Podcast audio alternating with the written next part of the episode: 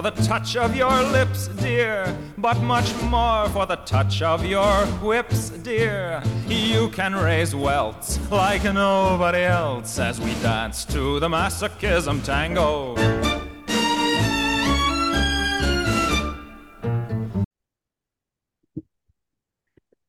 Tonight on the show, I am welcomed by my two favorite men who I'm not sleeping with, Andy and Philip from Look Good for the Boys.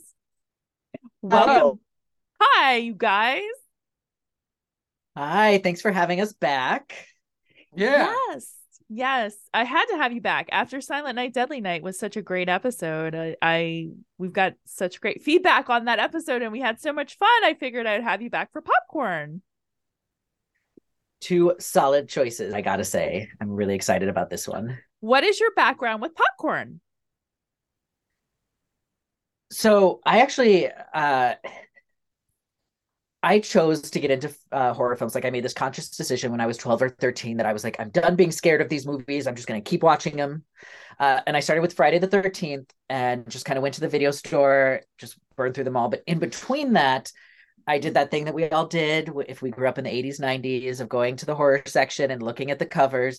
And this is actually one of, I think, the first two or three movies that I picked solely based on the cover alone because I mean, come on, it's it's iconic. It's Like, iconic. Absolutely. Anybody who is at a horror section in the 80s or 90s knows this. Co- I mean, 90s, sorry, not 80s, but knows this cover. Absolutely. Absolutely. All right, Andy, what's your background with it? You know, this is one of the ones I saw. Uh, my mom, I believe, saw it in the theater uh, Wow. before I did.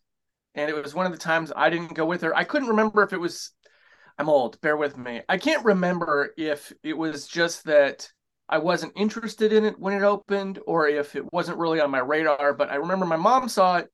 And then it was one of those ones where she was like, okay, you would like this. You should watch this. So we rented it and yeah, I loved it. It was, I think it was still a new release when I got it, when I first saw it on the videos uh, at the video store, and yeah, it, I imme- immediately was drawn to it because the movies within the movie Yes. are the types of movies that I watched with my mom a bunch when Mm. I was a kid. So it was also very much a like, you know, here's a slasher movie, which was what I was into. And then within the slasher movie are these tropes and conventions from other films that I had watched with my mom that were mostly from her generation.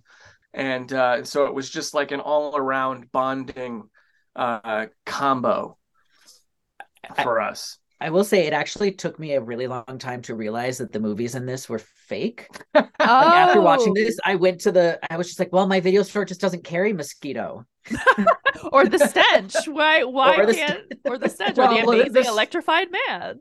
the stench the thing about the stench is it's a japanese movie and it wasn't put out by one of the major studios over there so that it didn't really make a splash over here you know that the print that they showed of it in popcorn is uh, is the only print of that film with subtitles because it played a festival once in Cannes i'm done. I'm, yeah, I know. I was like, for like one brief second, I was like, oh shit, I did not do my research.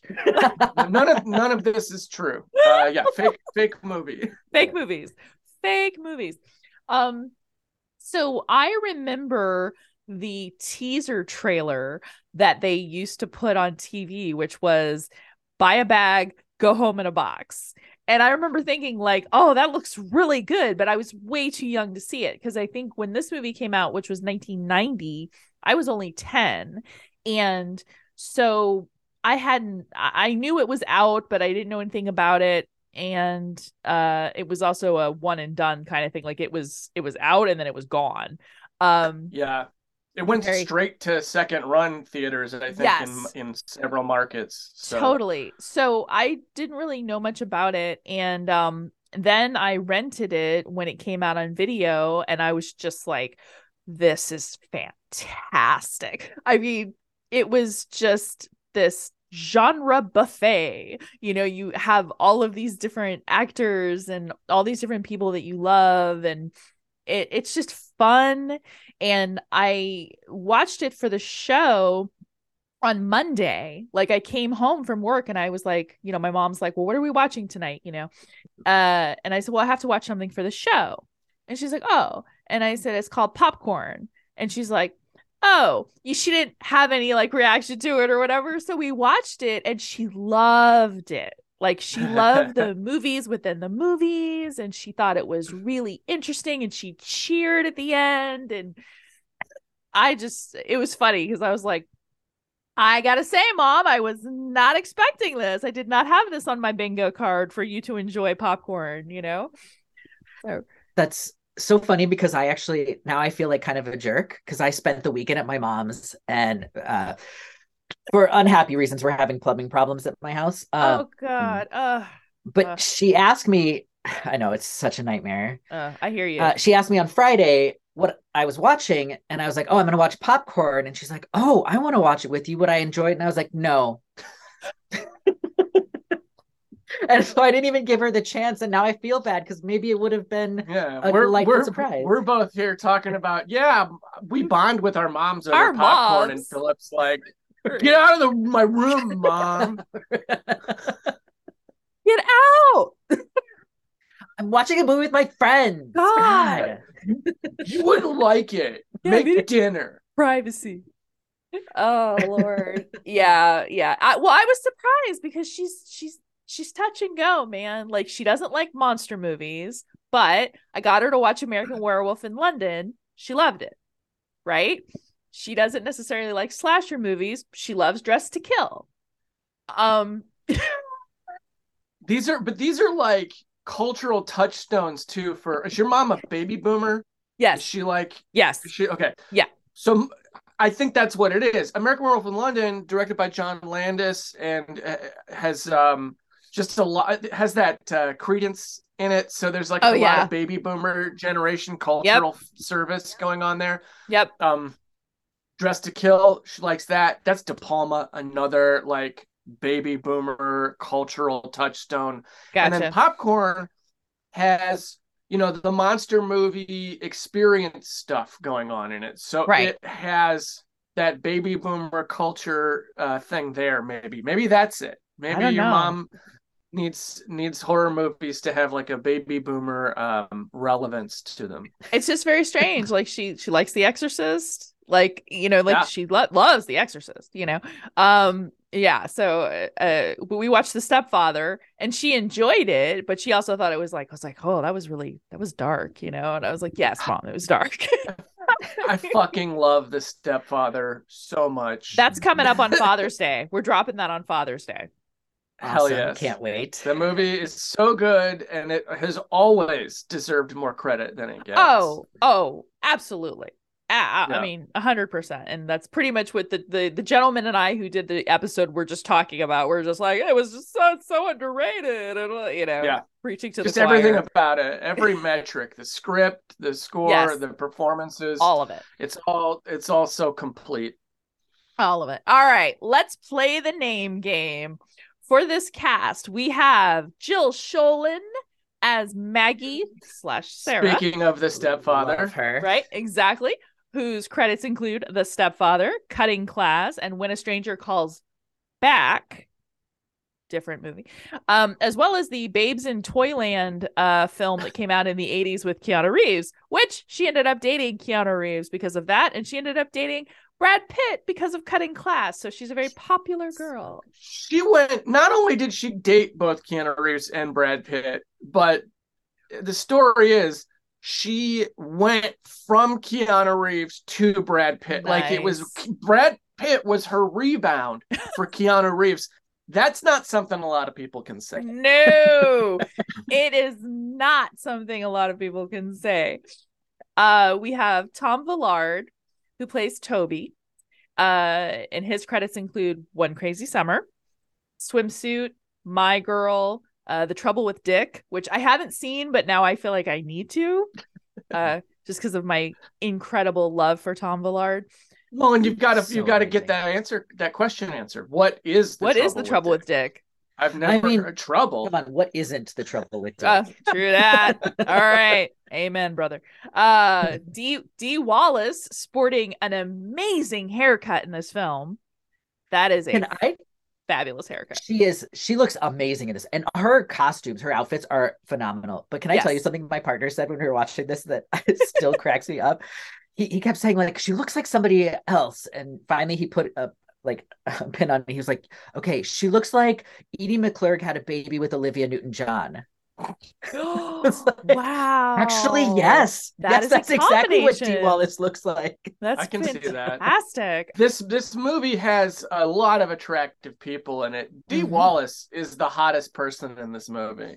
Oh, she's gorgeous. Absolutely gorgeous. and uh and we know her from Cujo and The Howling and millions of other films. Mhm. She has a very long career. Uh Kelly Jo Minter uh plays it's Cheryl. Cheryl. Perfect. Yeah. Kelly Jo Minter plays Cheryl. We know her from Summer School and for better or for worse, Nightmare on Elm Street 5, The Dream Child. Um and she's fabulous in this. Like I really feel like she is kind of underutilized because she's so She's good. criminally underutilized. I you. love her. I love Yeah. Kelly Jo Minter. Absolutely Also- love Kelly Jo Minter. People under the People stairs. under the stairs. Yep. There you go. That was the other one I couldn't remember. Uh Malcolm Danare, our our our fellow in the wheelchair. Um now his what's his character's name, Andy? Because you've got the whole cast pulled up here. oh golly. It's Bud. I memorized It is it. Bud. You're right. Yeah, it's Bud because they call him. That's right. Yep. That's fascinating, Bud. Yeah. Okay, got it. All right. So Bud and I knew Malcolm Danare from Flashdance. He's actually the the the heavy, um, the strip club owner's uh little minion who goes to beat up people in Flashdance. Yes, he's uh Okay. Cecil. Right? Cecil just beats people up. Doesn't have a line in that whole movie, but that's just his whole thing is just beating people up randomly. Um, and then he's also in Heaven Help Us, which is a movie I just recently saw for the first time. Uh, as Caesar, the sad nerd guy, and uh, he's also one of the assholes in Christine. Christine. Christine. That's the. Okay. Yeah. He's on. He's on the back of the video cover. there you go. Yeah, I believe yeah, that was the big the big photo on the on the back of that box. yeah, yeah. He'd he'd be the one member of Christine's of Christine's pack. Um, he, he's like the one that I remember the most, like just being just terrible. Just like there's so Yeah, many. yeah. There's a lot of guys in Christine who are just total assholes, you know. I I- I'd go on to argue that there isn't a single non-asshole male character in Christine. Thank Uh, you. I think every man in that movie Yeah. sucks. Actually, Arnie sucks. Yeah.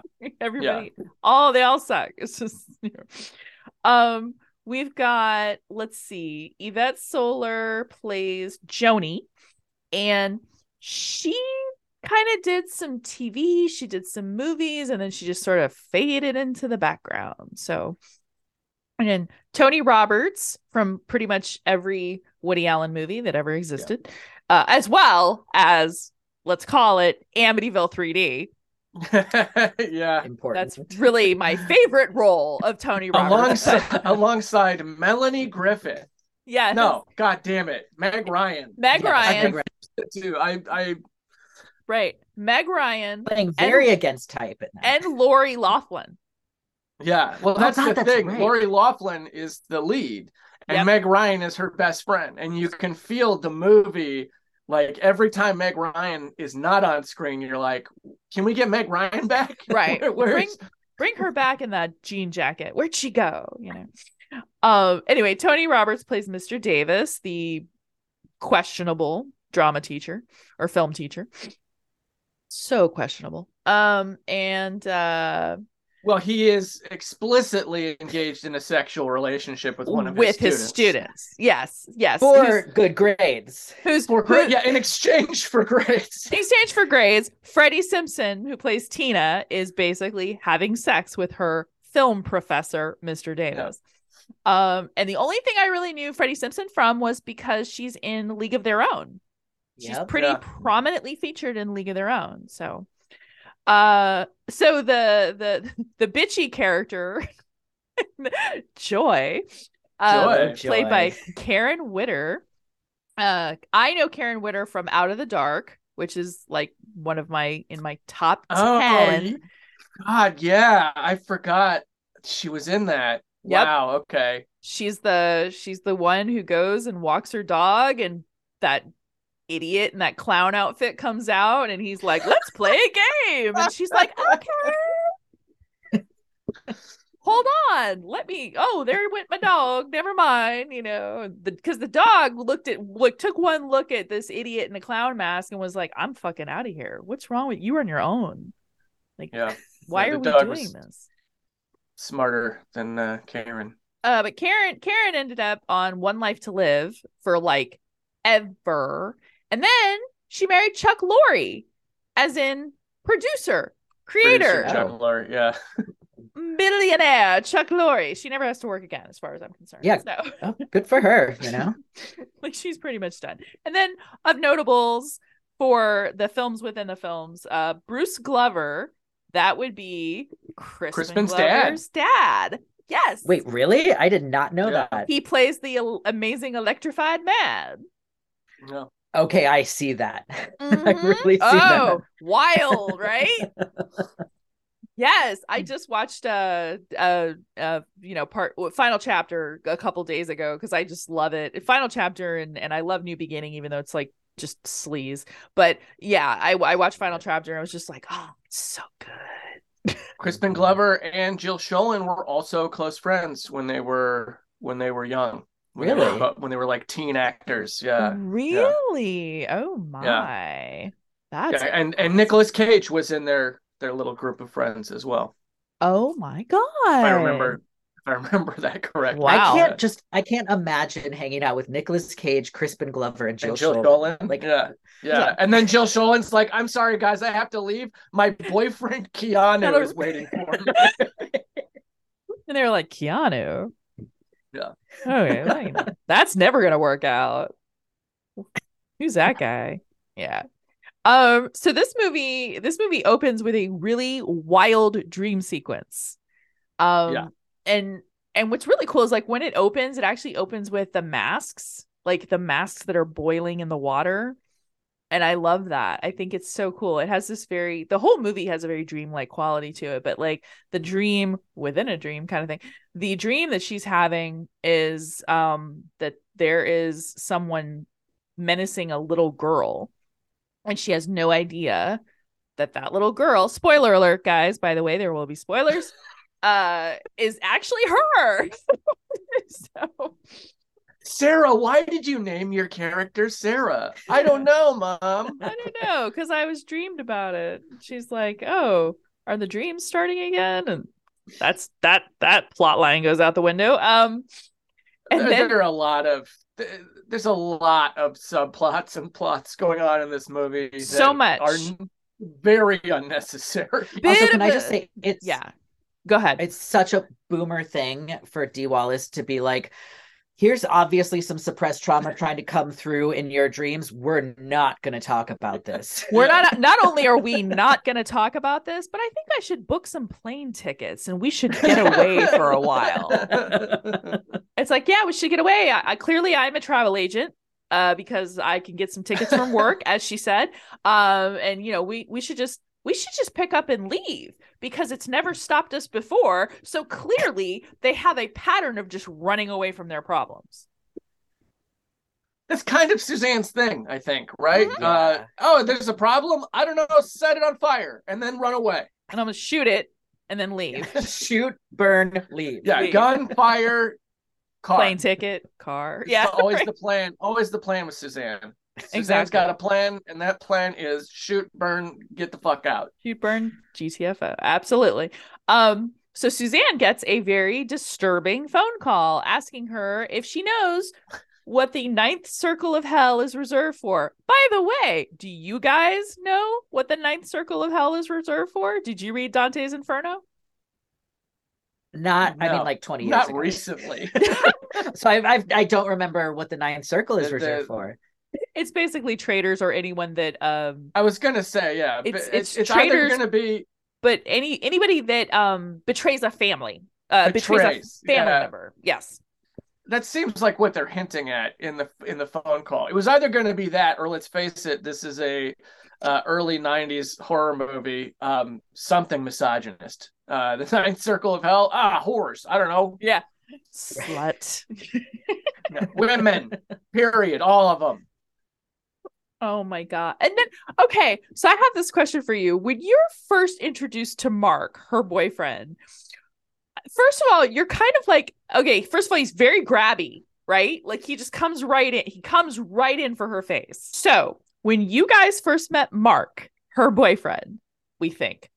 Um I'm not really sure if she if he really is her I- boyfriend. Unclear. No, it seems like he. It seems like they've had a conversation at some point where they Right. both have feelings for each other. But her thing is, look, I'm too busy with film school for a relationship. Also, uh, I'm not good with processing emotions or establishing boundaries. Uh, so, sorry, this is this is all what I'm reading into her. Uh, Mhm. but they probably had a conversation where she was like, "Look, I'm too busy with film school. I don't have time for this shit." And now he's just um, pestering her Yeah, he's just showing up randomly in places so that he can and touch her. kind of entitled things to her. Yeah, and being like, uh, I'm not gonna don't- wait forever. "I'm gonna go on the so, record. So gross. I don't like Mark. Mark Yeah. sucks. No, Mark's no. a bad person. But he's also really hot. He's also very hot, and also the movie knows that he sucks. Yeah, the Because movie keeps punishing him. Beats the shit out of him. I love it. Yeah, he does get a lot of he he he really gets a lot of punishment in this film. Like he gets Yeah. bitten by a dog and he falls down the stairs and he gets his hand stomped on and you know He gets Punched in the face a lot. door to the face. Yes. Yeah. yes he he gets punched a lot so Yeah.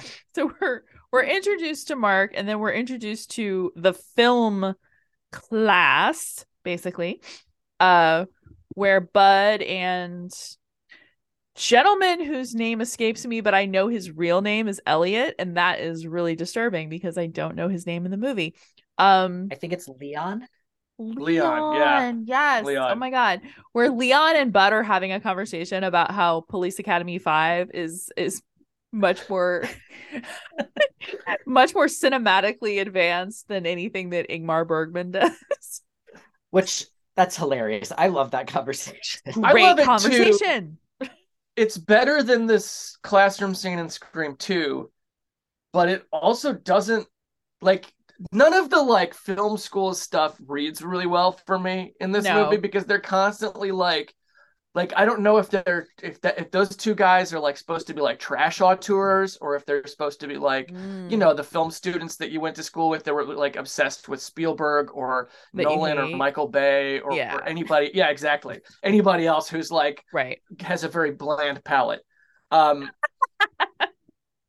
and they get excited when he's like, "You're gonna have some money to make your own experimental films," and it's like the only person in this class who wants to make an experimental film, from what I can see, is Sarah Right. because she's doing this dream shit. But even she is like, "I wonder if Orson Welles dreamt Citizen Kane," and it's like that person would not give a shit about Citizen Kane. Right. So I Right. guess my my point is the film school stuff all reads weird to me. Well, the, the sorry, my read on that is that like in uh, I forget what is the professor's name again. Uh Mr. Rob Mr. Davis. Davis. Mr. Davis, you know, he makes that comment about how their their department's very new, and that's what it feels like to me. It feels like some people in this department don't even necessarily care or want to be there. It's just like they're all very, uh, they're all very green, including maybe even the professor. Like like Mr. supposed Davis is like the gym teacher and he's Yeah. just like has to he has to do the the, the Well, film class. But Davis was involved, right? He knew of Lanyard Gates's film cult back Yes, when he it was first starting. So he's like hip in that way. I'd imagine he's sort of like maybe one of I, I, some of the experimental film guys from our college. I more saw it as like so like in high school we had a, a um a media arts class, but it was just taught by the arts teacher. Yeah. And that's the read I got with Mr. Davis is that he was teaching something else. They're like, we want to open a film department. He's like, I have a background I'll in do it. movies. I too enjoy cinema. You're Yeah, hired. it's Right? Okay.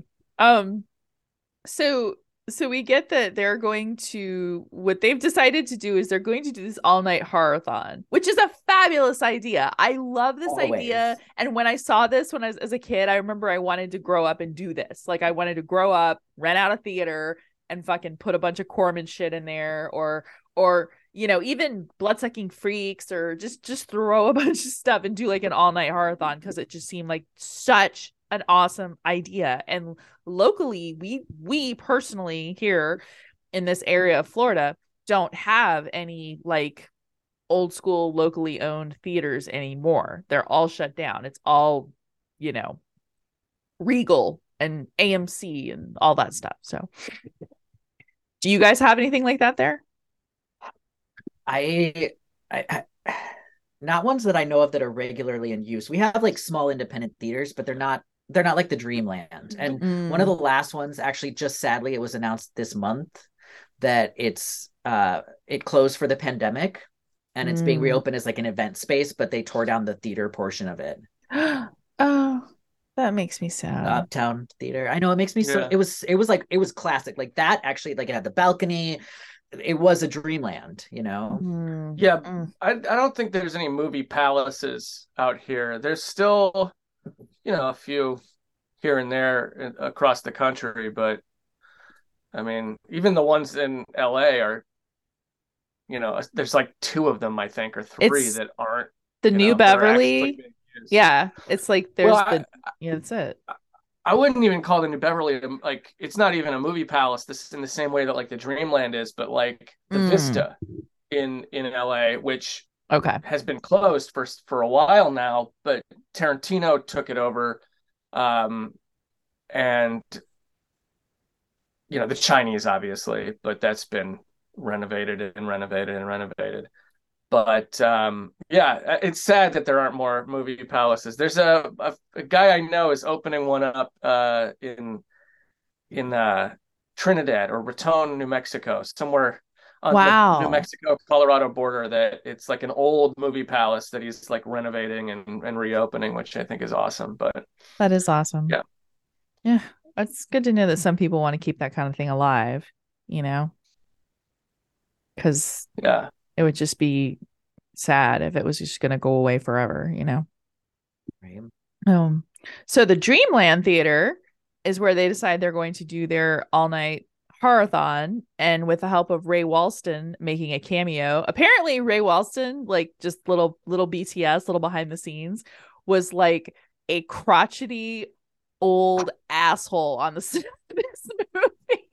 Really? I like, believe it. like he just he was there, paycheck. Oh, I get to go to Jamaica. Cool. I'll show up. I'll do my day. I'm out.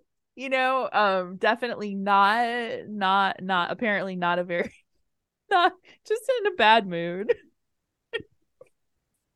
Which And know, he comes across so lovely. I know, I know, he really does. Like it's, it- you know, he brings all these like fun little like props with him and stuff, and Yeah, makes it really awesome. My my mom told me that in her time period, William Castle used to do shows for the Tingler and they would zap the seats. Like that was a Yeah. thing. yeah. So this is this is the thing with this movie is that it's these they're doing a William Castle deal, which Yes. It's funny because Joe Dante also did one uh, around this time. Maybe it was a year or two later. Uh, matinee Matinee. with Mhm. uh, and Joe Dante having worked with Dee Wallace on The Howling. There's a really great shot in this in Popcorn of of Dee Wallace in the in the movie theater surrounded with darkness with just like a spot on her face, and it's Mm. just like in the the adult arcade in the howling. in, in the Howling, and I it's got to be conscious, but yes. Uh yeah william castle but the thing is william castle didn't actually make these kinds of like sci-fi large scale atomic monster movies Right. he made very small uh contained like gothic melodramas almost Mm. they had either sci-fi or supernatural horror elements but they were like like house on haunted hill the tingler Mhm. um uh, Mr. Sardonicus, uh, but they Mm. all had there was always a gimmick. William Castle was the guy that came up with all these gimmicks, And so this movie really is kind of doing a a mashup of William Castle uh ballyhoo kind of gimmicks with Roger Corman or AIP type movies. Because uh, Castle didn't really make movies like Mosquito or The Amazing Electrified Man or right uh the stench the closest he got really was was probably the tingler which was mm. this sci-fi horror movie that if you haven't seen it holy shit you've got to see it i Terrible. was really fortunate to have seen it in percepto at one point wow uh at the TCM Film Festival one year, they like rigged up a bunch of seats at the Egyptian in LA, and, and it was really fun. Amazing sorry, I'm a huge William Castle fan, and that nerd. is so uh, cool. No, that's great. I'm glad that you, eh, you know, I mean, I knew you guys knew who William Castle was. I'm, you know, but I didn't know that you had a background with William Castle. That is fucking great. Yeah, really great documentary about him called Spine Tingler. That's out mm-hmm. there if you can if you can uh, find it streaming or something. Okay. It's terrific. All right but to kind of like tack onto the mashup element of it, I feel like it goes back to what we are saying about just like you know your mom enjoying this movie that it was just sort of this mashup of not not necessarily filmmaking styles, but really the way that filmmakers and and well really movie theaters were trying to draw like our parents' generation in through the like 50s 60s 70s mm-hmm. in terms of all these like gimmicks the like drive-in boom all of that you know and the the a plot of the film itself is also kind of a mashup of slasher stuff but also it's got this phantom of the opera mm. abominable dr phibes sort of and, yes. and that ties in with a corman legacy as well so it's it's the slasher stuff but also the like the yeah the, the gothic horror like charismatic cunning villain or something right. you know like there's a lot at work here. It's mm-hmm. it's a lot going on. Some places probably too much. Yeah. Yeah it's a bit of a dog's breakfast. Yeah. but you know what? This movie would rather run than walk. Yeah. Ever. Oh yeah. Oh yeah. It's like if yeah. there was a line to be crossed it was it's gone. It's they they went there and they you know uh, we got this great I love this montage because I love montages anyway and I miss them. So mm. we've got this montage set to this reggae song and where they're all getting ready for the they're all getting ready for the marathon and there's you know and we get to see that awesome shot clock which by the way I want I want that so bad. Somebody really should make that and like, sell it like yeah. Etsy, if you're listening, yeah, yeah. I need a shot clock in my life. It's so perfect. My mother loved it when it when when they showed it and when it was like screaming. She's like, "Oh, that's so great." Also, I've had the reggae cover of Saturday Night at the Movies stuck in my stuck head. in my head all since week I now. yes, yeah. since I watched it, I was like, well, yeah, mm-hmm. So while they are digging through all of this cool stuff, they find this film reel called Possessor. Now, I have a question for you guys. Do you think that Possessor was actually in Dr. M's movie memorabilia shop stuff, or did Toby plant it in there to start this whole catharsis? I literally just had that revelation this watch through where I turned to my partner and I was like, holy shit, he brought that. Toby is in. Toby brought that. Like, exactly. but what a genius way to slip it in. Mm-hmm. You know? Mm-hmm. He's like, oh, look, this guy who collects memorabilia happens to have this. Right. It's like, oh, I mean, wow. it, right. Like, it, ha- Tobe had to have done it. We should watch it. yeah i mean it also would be kind of funny if it was just a random coincidence that that the memorabilia guy had it, you know? Like if it was just right. already there and Toby was like, "Oh, I had one of these too I was going to put in here." but you've already got it, so I don't need to now. He's like, "Oh, is this your snuff film?"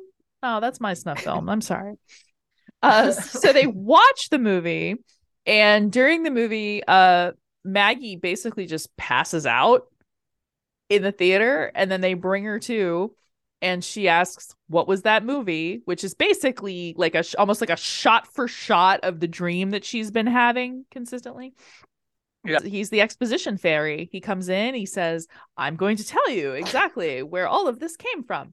And he says, you know, that this was a film cult uh back in the day where they were dropping acid and taking weird avant-garde movies of themselves and that he bought into the rap. I love that because it's such a baby boomer thing to say.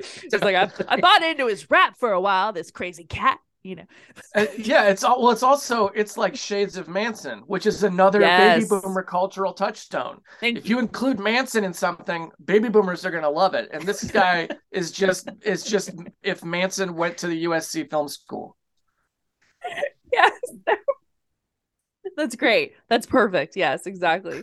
So My dad has probably seen Inglourious Basterds, or not. Sorry, my dad has probably seen Once Upon a Time in Hollywood, Hollywood. more than any other movie in his entire life. That's how much baby boomers are just like, oh, Manson, I'll just Manson? watch this. All right. Run, don't walk. Um so so so then so it's explained that he had shown a movie in the theater and didn't get a good reception. So he shot all of this film called Possessor except for the very last frame and then played it live on stage and murdered his entire family, which is fabulous, by the way. They, I mean, I never hear anything like that nowadays. I mean, not in real life because I wouldn't want that to happen, but you know what I mean? Like in I mean- movies, you know. That is some M Night Shyamalan, Kanye West level of like narcissism right there. Mhm. Of like like one bad movie and you murder your one, family. one bad review. Guess what's happening? now I'm gonna set everybody on fire, motherfucker. like, so, uh, but now, so cat's out of the bag. Now we know what this is for, and they decided, oh well, we're just gonna put that back in the back in the vault where it belongs, you know. And meanwhile, Dee Wallace gets another phone call beckoning her to come to the Dreamland Theater. She shows up and then here, okay, when we were talking, Andy was mentioning that there's a lot of uh, elements in this movie. Uh, this is the one and only time we see a supernatural element at work that never, ever, ever comes back. By the way, Well, there's a there is an explanation, right? For like a brief moment, there's one line of dialogue where Dee Wallace explains that supernatural stuff. She's doesn't she say something about being dosed on acid? Doesn't she say something about about Toby giving them LSD? Am I making this up? I don't So- recall that. So what she says actually is now that's way later in the film, but that's okay because Yeah. this is the way this podcast works anyway. So what she's actually saying is she's talking to Maggie slash Sarah, and Sarah's, you know, she says, I had to get you out of there. He was giving you acid. And what he means by he Okay. is Lanyard Gates was giving Lanyard Gates. the child Uh, acid. So, so her hallucination. So they're really just flashbacks. I really think. I think Dee Wallace is just having a fucking acid flashback. Of possessor. Yeah, or when she Okay. when she comes to them when she comes to the dreamland Mhm. and the the letters start. This is what you're talking about, right? Right. The supernatural. Yes. letter. The, the letters are flying at her, and then the the title possessor appears on the marquee. I think yeah, she's just having an acid flashback. That's all that is. That's so funny because when I was watching that, I was like, wow, Toby really put a lot of effort into rigging this up, but that doesn't make any sense. right i was like wow i was like this is really uh, okay i get you yeah um and then i love this shot though where she goes into the theater and Yeah. she's just lit by the one spotlight and she's walking around she hears this like weird low growl she sees somebody run in the background There's a chainsaw sound. there's a chainsaw somewhere. sound i mean it, it is wild and then she gets pulled through that wall it's like yes this is Oh, the entire time she's got dialogue. She's exchanging with a severed head on the screen. Like Mhm. that's great. Mhm. That's great. Goodbye, Suzanne. Yeah. Mhm. Fantastic. So then the next morning, Sarah, Sarah slash uh, Maggie wakes up with a note from her mom, by the way, uh, that says, you know, tonight's the night. Good luck. Love, mom. And, and my There's- mom's There's like, no way her mom would have sent that. Her did mom she write liked that. note or did Toby break in and write the note for her? I think Toby wrote it. Yeah. Wow. To- I think Toby wrote it. I like that. It just doesn't seem like Suzanne's style. You know? Yeah, Suzanne has never Like- said good luck. Maggie to me. even has this look on her face when she reads it of like, right, like a note? this lady, Really? this person all my life? Where's she been? Doesn't make any sense. Um, so Mark shows up with Karen Witter in her with her like crispy like 90s blonde hair and her pink like sort of romper jumpsuity kind of situation and she's fantastic oh god i love karen witter is just Yeah, so good she's she is great, but that Hi. scene, that moment where they do that reveal with Mark and the other woman, you know, it's like that's the point where you're like, all right, th- this there's too much here. You got This is the this is, is the this is the straw that's going to break the camel's back on this. Like this is one element too many. But then they end up paying it off. I think. In a Oh, lot big time. ways. Big So, time. Yeah, yeah it does work. It's it's just at the time you're like, holy shit, how many threads do I have to keep track of here? well because eh, you know maggie seems like the type of character that really doesn't need a man like really doesn't need a boyfriend in this situation and that you can cut yeah and it- like you could cut that out and it would be fine especially with the i mean i feel like that's kind of why my only sort of like eh thing about the ending is that they made they sort of turned mark into sort of a pseudo indiana jones-esque hero um Yeah. who quote saves the day uh when it's just you know obvious that he's an idiot you know um no, he fucks up. It's an accident. yeah it's an Like- yeah he doesn't really i mean exactly he like inadvertently Yeah. saves the day um so we get this really awesome movie within a movie that was shot by alan ormsby called um mosquito and mosquito is this awesome 1950s over the top americana apple pie mom the whole nine uh like science fictiony horror monster movie right? And it's fantastic. Nuclear monster movie. nuclear yes of course very important. That was a thing right, Right. hmm um but just hilarious and the dialogue in it is so mwah, chef's kiss. This the scene where she asks if there's a Mrs. Bradley, and he says, "Yes, she lives in Kansas. She and bakes bakes apple apple pie. pies I call I her call her mom." mom Like that is so good. That's probably the best dialogue in the entire movie of Popcorn. So, can I just point out the effect of Skeeter getting Yeah. the blood drained out of his head? Oh, oh and his also, the name face that, that his name is Skeeter. here's what the thing is: is that's not believable because that would have not played in any theater in the 1950s. No. That shot would have been like absolutely not. What are you communists? but it's so good. yeah, I mean it's amazing. It's amazing, and the yeah, uh, all of the movie within movies in this movie were filmed by Alan Ormsby, who was Bob Clark's uh, producing, writing, directing partner, Yes. um, filmmaking partner until this movie. Um, which is when they went their separate ways because Alan Ormsby got fired like three weeks into production or something. But Yep. yeah, they uh sorry, they're all great. They're all so good. They're all like they're drive-in movies made by someone who knows how to make drive-in movies. hmm with They're all with, so good. With actors that are in on the joke Yeah. like Yeah. they get it they know exactly what level of camp to portray and that's what makes them awesome it's like they're not so unbelievable that you hate them but they're just enough b movie ish acting you know that you're like oh Yeah. yeah this is great Yeah, yeah. there well there it's sort of like the everything that's going on in this movie is kind of a nostalgia for an age that never existed thing. There's a lot of like Mm. uh Mhm. you know hey remember when and it's like well that's not really how it was that's Right. not really how these movies were i mean even amazing electrified man the the clips we have of that are way better shot than any movie like that would have been in the Right. in the 1950s and early 60s like Eh.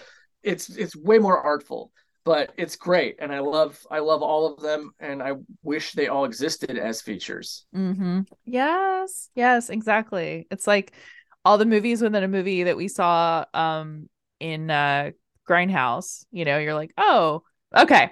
So Ugh. Tony Roberts, or sorry, Mr. Davis, rather, gets impaled on the mosquito, which I love. I think it's a great death. And when he and and the the killer even like moves the remote around, and I mean it's like, Uh-huh. whoa, that's rough, man.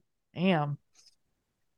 So he's My dead. only complaint about the mosquito stuff is that you we get so much that mosquito prop ends up killing like three people. yeah, Like, well, the mosquito movie death, and then uh Mr. Davis, and then at the end. Yeah. But it's like it almost would have been better if, if there was like a if they treated it like a joke each time. Like, oh, the mosquito's gonna get somebody, and then it doesn't. right. And then at the very end, it's like a payoff when it, I'm gonna stop giving notes on a movie that was made in 1990. um, I will say I love the like my antenna's bigger than your antenna That- thing. that's- Oh, That- that yeah. so great. big old dick Yeah. measuring contest backstage. Love it. Absolutely love it.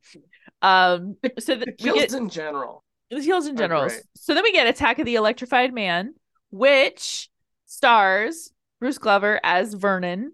And it has this very um like almost shocker esque type, you know, situation because it's this doctor that's injecting him with this stuff that's going to make it so that he can survive the electric chair and also have magical powers also in addition Yeah, why not? not just I love I love the wink that they share right before he gets electrocuted. so great. All of the jokes too. that Yes. the inmates are shouting at him as he's walking Oh. down death row to the chair. Like the those jokes are so well written. They're Oh my so God. great. say hello to my mother when you get to heaven. I ain't going to heaven, but I'd sure be fine to say hello to your daddy. Love it. Yeah, yeah. Love it. Hey, Perfect. Vernon, whatever you do, don't sit down. Don't sit down. Like it's so awesome. Yeah, my mother had a field day with those. Uh so Bud gets electrocuted, which I my mom got very upset about the scene where when she saw the the um the wheelchair like slam into the wall, like she was like, "No, not Bud." Mm. I was like, "Well, mom, I mean, he's a killer and it's not This is what he does. Yeah. You That's what he know? does. Is, is right. Bud didn't hurt anybody. She's like, Mr. Davis deserved it. I was like, well, yes, indeed. Mr. Davis did deserve it. It's You know who didn't deserve it though is Tina, and she's Oh. already dead by this point. Yes, because Tina goes to make out with Mr. Davis, and the killer has already put on his face, and Yeah. she goes to kiss him, and his face comes off.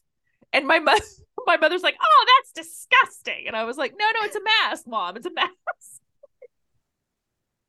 Pulls off Love his face, fact.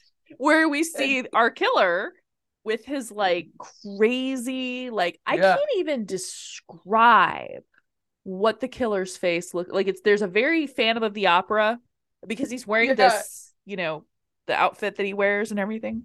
Mhm. A- And considering that we're what, like uh, you know, five years after the first Nightmare on Elm Street. yeah, I think they did such a good job of like differentiating that for as far as like a burn Thank victim you. killer. Yeah, Yes, there they were did. a lot of there were a lot of movies in the late 80s, uh, early 90s that were kind of trying to do they were trying to make a new Freddy. You know, there were a lot Right. of like a Nightmare on Elm Street, for lack of a better term, ripoffs. And this is kind of it stands out from the rest of them Mm-hmm. because it's doing a it's doing so much so many other things.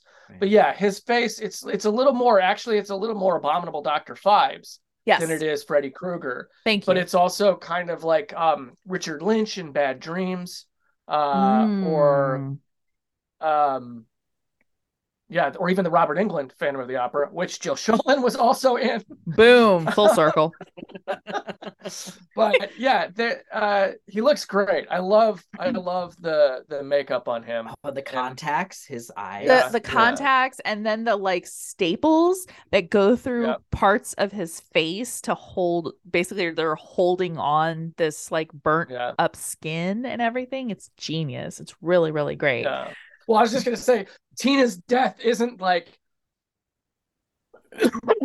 you know, her killing is it's not like as memorable as some of the others. You know, she's Mm-mm. not getting electrocuted, she's not getting blown up in the bathroom, she's not getting killed by a giant mosquito prop, but they she does get this great like weekend at Bernie's fucking puppet show. Oh, I thing with her love that. moving.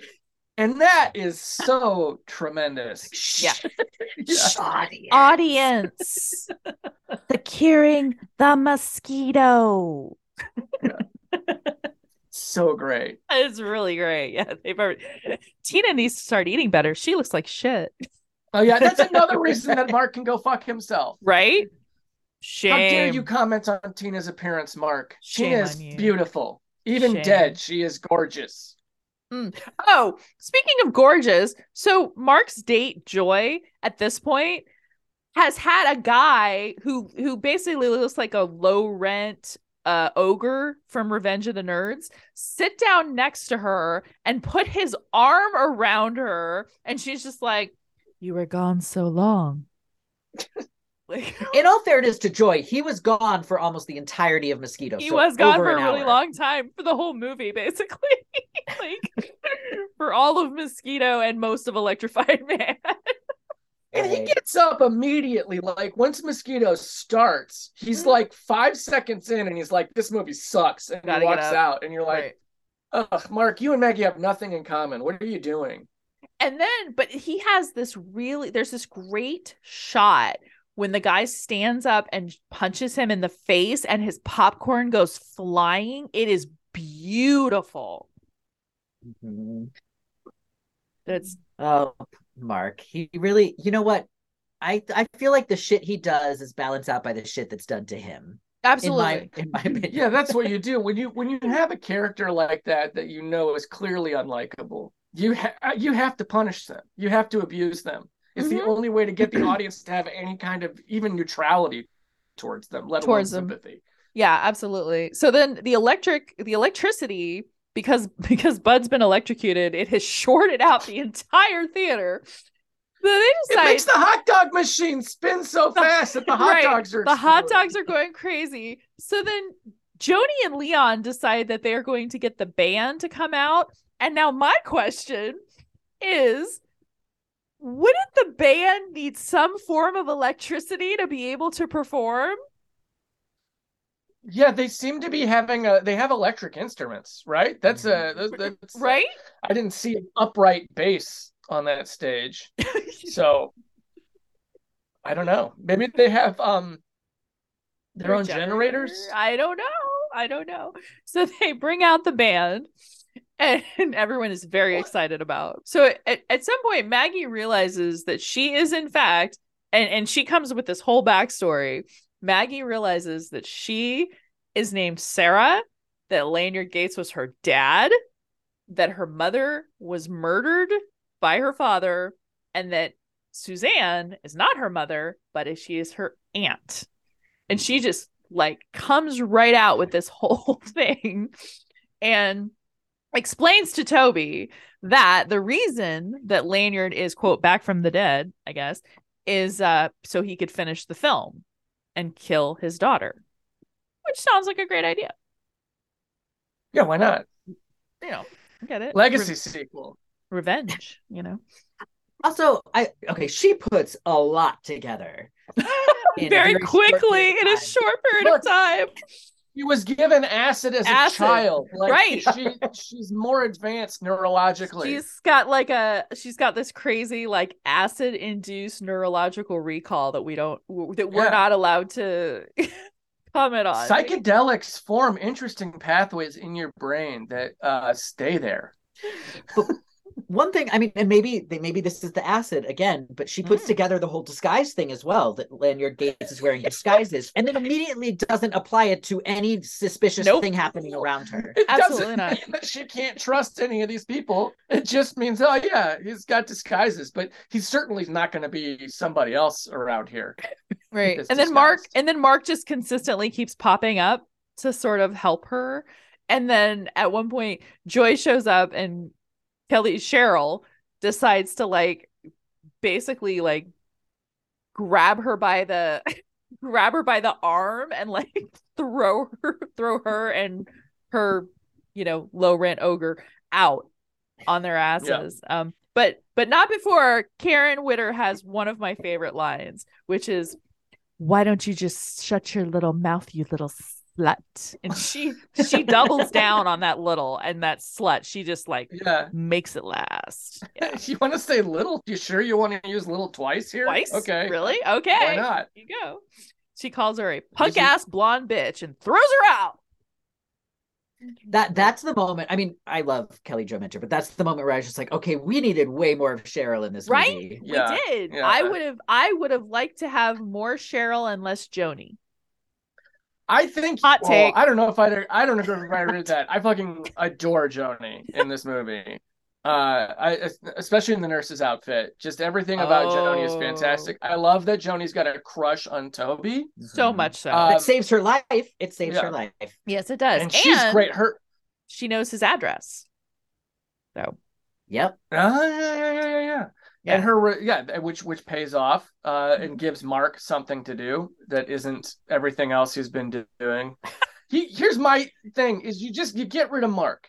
yeah take Mark out of this movie entirely, and you have so much more space for Joni, for Cheryl, for Bud, for Leon. Like For Leon's Tina. for Tina. Yeah, I mean, they all get so that we're working with like an 80s slasher movie cast here of characters, but because between the cult stuff and the the the dream stuff and the Dee Wallace stuff and the film department struggling stuff and the all of these other things that are going on, the characters that are normally who we you know is what is the driving force of an 80s era slasher we just don't get enough of them. But i don't know we also kind of it's impressive what the movie is able to do with them considering Mm. how little time they each get yes. within the story you know and because you've also got three other movies being played that we have to keep coming back to so really all they get as a group is the montage and then these little asides here and there that i mean it's honestly it's impressive how how much character development we we get from each person but i agree with you sorry the point was right cheryl we need more of her Philip. i'm so sorry Because it looked like Philip was gonna have like a like a point and he and then he stopped. I mean, so- that that was it. That Cheryl. More Cheryl. More You know what? Cheryl. Give Cheryl Mark's role. Yeah Right? We have a popcorn remake. That's what I want. Yeah, That's no, no Mark, No Mark. just Cheryl. hashtag no all mark, right? no Mark, no Joy, no low rent ogre. Get them all out of here. You get more room for Cheryl. Absolutely. I agree with you Yeah. on that. Uh then then we're we're this is the weirdest death in the movie in my opinion because I still don't really understand it. But Leon goes to take a pee pee. He goes Yeah. to take a pee pee and he turns around and realizes that there's somebody who's also very dehydrated, I might add, taking a pee pee next to him that turns and pee pees on him. And it It's looks great. exactly like him. So he's horrified, which any of us would be. And then this person proceeds to grab him and throw him into a bathroom stall. Okay. And then throw one of the smell-o-vision uh things in there and also somewhat of an explosive at some Yeah, I think I think the idea is that these particular pellets, when mixed with a certain thing, there's a chemical reaction. okay I think it's movie science, you know? Yeah, yeah. But also that that uh stall is pretty airtight for an American stall. right You know, there's no Oh, bottom yeah. to it Yeah. at all We usually give a lot more space here for air. Yeah. Right. Things are different in Jamaica, I guess. i guess Um, side- so. yeah That that shot of uh of Leon looking at himself was on Mm. the back cover of the VHS. And that Mm-hmm. was one of my big draws for renting it. I was just like, oh, there's something really hot about this. I love it. Oh god, I love it. Um, so Mark ends up going to Toby's apartment. Oh, by the way, spoiler alert, Toby is our killer. Um, and we're gonna find out why. But Mark ends up going to Toby's apartment. And uh, did you catch Toby's last name, by the way? It's uh, D'Amato. D'Amato. D'Amato. Joe D'Amato. Joe D'Amato. Mhm. Yep. So Mark goes to Toby's apartment, which, the, like I said, this is another scene that needs to just be like bloop bloop gone, you know, um, because because we already know at this point in Yeah. the movie, we already know why Toby did what Toby did. We don't need to get this like you know Dahmer esque apartment where he's Yeah. got things laying around and there's you know of course there's the newspaper clipping with the big old like pair of scissors through it you know And also the landlord who just happens to be in the middle of evicting Toby. Yeah. The well, I love the Yeah. landlord because I, I love the landlord because it gives us an upper another opportunity to do a ev- literally everyone in Los Angeles is an actor yeah joke. it's uh, true with the that is a landlord being one. like, "I'm an actor. I was in some pictures." Uh, I the other thing that this scene gives us, and I don't look, I don't disagree that this scene could go, but it does give us the the revelation that the story about Lanyard Gates isn't entirely accurate. That there was like something else going on here because it says, you know, it gives us the like Toby D'Amato survives, um, Suzanne, you know, whatever. It like tells us I mean, we've already been told all this, right but it, it's like, oh no, Toby's not crazy. This is really what happened. But it also reveals something really stupid to me. Toby never changes his name. right Like right he didn't bother to change all of this like disguise shit and like creating a character stuff and like voice modulation and masks and everything and he never bothered to change his name like good thing that you did this in an age before google because he Right. would not have like the, the story is so easy to disprove about lanyard gates Um, and a side note to that, I love that the the landlord is like, "Oh, Gloria Gates, I remember her. I acted with her once." Yeah, because that's the only thing she's known for. i know it's like i did a Not movie that she was, you know, murdered very publicly. it's like i did a picture with her once it's like being like ah yeah i was at an audition with the black dahlia once uh, Yeah. elizabeth short yo i'm an actor you want to hire me Oi. that's what she was Uh. known for right being an actor Yep. Oh my god. Oh, so at this point, Toby has kidnapped Maggie slash Sarah and put her in this like weird Iron Maiden esque dress that's like locked so she can't get out of it, and shot her up with what I think is roofies of some kind. Un- unclear. and also, we get my favorite reveal of this film, which is Dee Wallace in in a full body a- cast. full body cast, but like gun. with gun pointing. with the gun pointing. Yeah, frozen, frozen in in uh in perpetuity. Um, and then so Mark decides to scale a building as you would. Mhm. You know, he he scales the building. Uh, Toby Toby like emerges with his crazy like burn face and decides that he is going to play possessor uh on stage and see what the audience thinks. And um and it's it's interesting because it's like in an age of especially social media like if you think about it like if we saw something like this i think like all of the horror fans would just be like yeah killer you know because how would we know yeah but, right? but every everybody's reaction to possessor too like just the film is bewildering. Right. Because like why would these kids that were that were led at one point to believe are into like avant-garde or experimental film why would they be like hating on this or talking shit about this movie in their film class like like you guys have seen in Andalou. It's kind of like that. It's you know, you would like this. And then all of the fans, like you're telling me that all of these hundreds of people came out and wore costumes to a horror movie screening marathon and they're gonna yell boo at Right. the possessor on the screen? No, they're gonna fucking love possessor. Mm. Don't give me this shit. Did they hate possessor?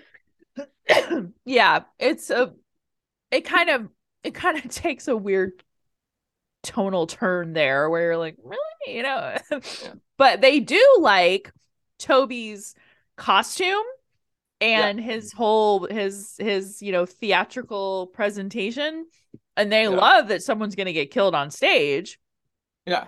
Honestly, I would if I was in that audience, I would think it was all staged, no matter how Yeah. convincing that Maggie was yelling Mhm. for Yeah. help. Right. Like, Yeah, because it's like this the spook shows, the midnight spook shows they used to do, uh, w- and and Grand Guignol. It's like that kind of Yes. a thing. You would definitely you. think, oh, it's all part of the show. This is Right. all, it's all theatrics. Grand Guignol. That was exactly what I thought too when I saw it. I was like, oh, okay, yeah, all right. It's like um like Wizard of Gore, except Yeah, not real. you know? yeah, yeah. Dear God, right? So speaking of Crispin Glover, um Speaking of Crispin Glover, yeah, right all full circle you know so uh so the movie ends when mark decides to go indiana jones uh down the he zip lines down and inadvertently triggers the mosquito and the mosquito kills toby or or impales toby on the mosquito whatever that is antenna The proboscis. oh Yeah, the, prob- proboscis. Yeah, Proboscis. yeah. okay wow I learned that from the doctor in the movie Mosquito. oh oh that's right Dr. Dr. Latimer. Yeah. Yes. Dr. She- Latimer. She kind of looks like Kathleen Turner or Cathy Moriarty a little bit, but it's neither of them. Yep. Yep. So um and then our movie ends and unfortunately like he uh Mark's like, "Oh, you know, like let's make our next movie a romantic comedy." And you're just like, "Ugh. Right. No, Yeah. Mark." No, this is this is I give it two months. right. Oh yeah. Well, and also, I mean, Maggie's for sure making this into a movie. Yeah. oh yeah. 100%. She's One- like Gale Weathers saying this. like, first thing. Oh my Terrible. god. All right, should we get into some behind the scenes? Yes. Yes. We've got some awesome behind the scenes. So Jill Schoelen replaced Amy O'Neill originally. Amy O'Neill was who was cast in this movie for about three weeks before they cut her because they just didn't. It was more like a chemistry read. They were like, eh, this isn't working out. She didn't do anything bad. No one hated her. Everybody got along, but they just didn't see her in that role. And uh Amy O'Neill, I know from Honey I Shrunk the Kids, Honey, I Shrunk the Kids. and nothing else. So Mhm. Yeah, she kind of left, right? Like after this, she I think she kind of just quit acting. And that was then- it. Yeah. That was it. Uh original director was Alan Ormsby. Um, and then he got fired and they replaced him with Mark Herrier, who was Billy in Porky's. And this is the only movie he directed, right? Yes, it is. Yes, Yep. it is. He's he's mainly known as an actor and he went on to do Bosch and he went on to do a bunch of other stuff, but like as an actor, he has never directed again. What a what a random film credit to have as your only directing credit. Yeah. And I love this movie. So when I found out that Mark Herrier was the director, I was just like, wait, what? You know, and I didn't know that Bob Clark had his fingerprints on it or Alan Ormsby had his fingerprints on it or anything like that, that there was this huge Canadian yeah. combination. You know what I mean? Yeah. Can Canada by way of Florida, by way of Jamaica, By way of by Jamaica. way of That is the other lot of- thing. This this movie is not filmed in California, though quote it takes place in a place like California. It is indeed shot in Kingston, Jamaica, because at the time the Jamaican government wanted Jamaica to be a destination place for people to film movies. They wanted to have an actual like film presence and it didn't really work out so well. Um this is one of the only movies I know of that was filmed in Jamaica during that time period. Um, Alan, you were right. Alan Ormsby did shoot all of the films within the films, which is why they have a very specific look to them, a very great look to them, by the way. Yeah. Oh yeah. Um, uh, so Lanyard Gates was actually portrayed by Matt Falls, who did all of the special effects for the movie. And who is also very hot. He's so hot. Oh my god! I would totally fall into that film cult. I would. they showed him in the behind the scenes on the Blu-ray, and I'm just like, still, still got it, bro. Still got it. nice, very, very nice. Dee Wallace was actually a new mom when she did the movie. So she had to like keep taking breaks to do breastfeeding and pump her milk. And she was 40 when she had her uh her child. That's great. Um oh so the dreamland theater was it was actually an abandoned theater in jamaica. And um it it became very obvious that like homeless people had taken residence in there and used it to go to the bathroom and etc it was basically what they were the cast referred to it as a cesspool. Oh no. It was very stinky and gross and they were worried about sitting down in those chairs in the theater because they were where they were worried about getting something Yeah. Yeah. Yeah. yes. so so my uh and the last thing i had was actually um about tom tom villard so Yeah. i was a huge fan of tom villard because of one crazy summer that's a movie that i Mm. grew up watching as a kid. And i had seen him in this movie called swimsuit which was on lifetime all the time. They always showed it where he like he played like the love interest of catherine oxenberg you know uh which didn't really chart but whatever.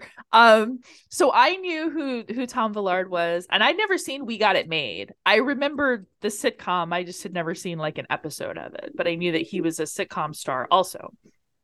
And i first like became aware of aids when tom villard went on entertainment tonight and he said and this was in 1994 so i was you know late to the party on this i was 14 he went on there and said i am a gay man i am an actor i am living with aids i need help.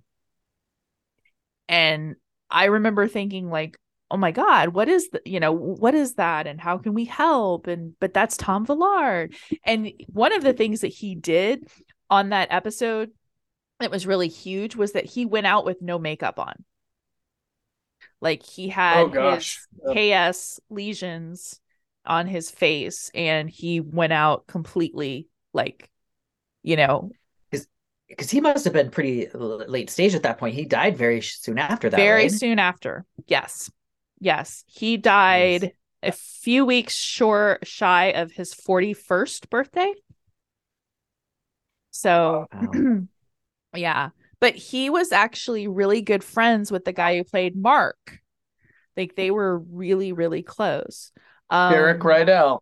Derek Rydall, yes. And everyone uh referred to Tom Villard as a lovely man, a gentleman, a gentleman in general, but like just a really great person to work with and to work beside. Um during the filming of Popcorn, he went to Mark Herrier, the director, and said, There's something I need to tell you. And he said, Okay. And he said, I have AIDS.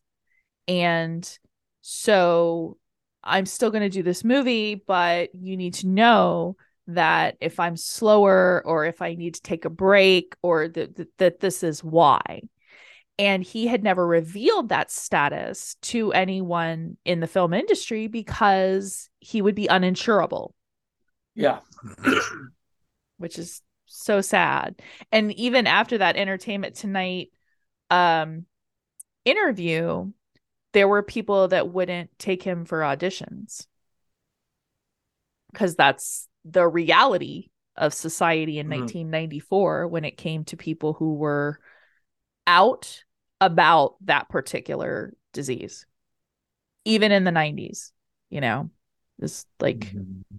this is such a sad sad time and uh but yeah mark herrier was yeah he said absolutely i won't tell anybody because you know if it would have gotten out then he wouldn't have been able to be insured to be the to do the movie so but um Which it, that's that's so wild to think about watching him in this movie, knowing all of that.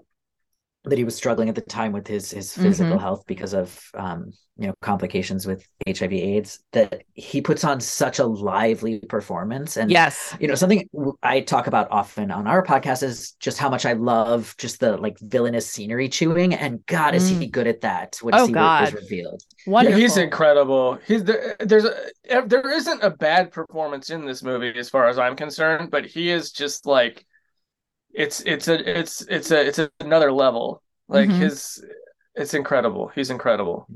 really is such an amazing actor and it, it's such a loss uh, absolutely such a loss um paul zaza everyone's favorite canadian composer did the score for this movie and we know paul zaza from prom night and Mm. Whatever other tax shelter slash and every other Canadian tax shelter film that came out at that Yeah. time. Yes, it's basically if it was made in Canada, 80s slasher, Paul Zaza and Carl Zittrer had their hands in it. I think he did Paul Zaza, I think he did curtains also. So Mm. that would make sense. prom night, curtains, you know, all of yeah, and it, all of Bob, all of Bob, Bob Clark's stuff. Yeah. Yep. Oh wow, he did. uh Oh gosh, Prom Night Three, My Mhm. Bloody Valentine. Mhm. Mhm. Yeah, Yep. Yep. Amazing. All right. Final thoughts on popcorn. Like, if you were going to convince a new horror fan, or a, or, a, or I should say a young horror fan, to watch this movie, how would you do it? Oh man. Well, I mean, I think like the way I've always seen this is as like the proto scream, the proto meta slasher. Like it has a Mm. lot in common with this, especially earlier Scream films. And it did it before, obviously before Scream, but also even before, you know, Wes Craven was dabbling in it really with New Nightmare. Uh and it's just, I don't know. For me personally, you know, especially considering how terrifying that cover still is. Like it's just a really creepy cover Oh, it was the first time I realized that uh, horror films could also have a lot of fun and be really fun to watch. nice. You know, that it's not just about fear. It's just, I don't know, it's just great characters, great cast, a lot of like fun plotting. It's, it's just a, a ride. It's a ride. I like that. I like that very much. All right, Andy, give us the pitch. Yeah, I mean, it's just it's got a little bit of everything. You know, it's got it's got several different eras of horror that it's showcasing or highlighting or or or writing an ode to. You know, and it's it kind of mashes it all together. Uh, and part of the fun is that there's too much going on in it. Like that's you don't know where it's gonna go. You know, even at the even at the end, even after the climax, you're still like, okay, what now though? Like, you, it never. It always it's always surprising you. It's always doing something different. Mm-hmm. Uh, the the the cast is terrific. Mm. The and you'll never. They don't make mo- nobody makes stuff like this anymore. Thank you. you know? You're Yeah. not gonna see another movie like Popcorn except Popcorn. And yeah, Mm. if you like Scream or you like things that have a meta commentary on horror or or what have you, then then Popcorn is a must. It's it's required reading. Nice. I like that. That's really, really good. All right. Where can people find you guys? We got to do shout outs. So I I I of course Look Good for the Boys is one of the only podcasts I listen to now that I'm a podcaster. But Look Good for the Boys is in my top five. It's the it's one of the only ones I listen to. So where can we find Oh, you thank guys? you. So, Look Good for the Boys is available on pretty much most podcast platforms. And as well, you can also find us on Instagram at Look Good for the Boys, as well as Twitter at Look Good number four boys. And then you can also find Andy separate from me. Oh yeah, yeah, yeah. I have another show called Ghoul School, a horror Ghoul history School. podcast, and another podcast called You Don't Even Like This Band on the Unpops Network. You guys are so amazing. Well, thanks for coming by. I appreciate it. All right. Stay manic, my lovelies. Mwah.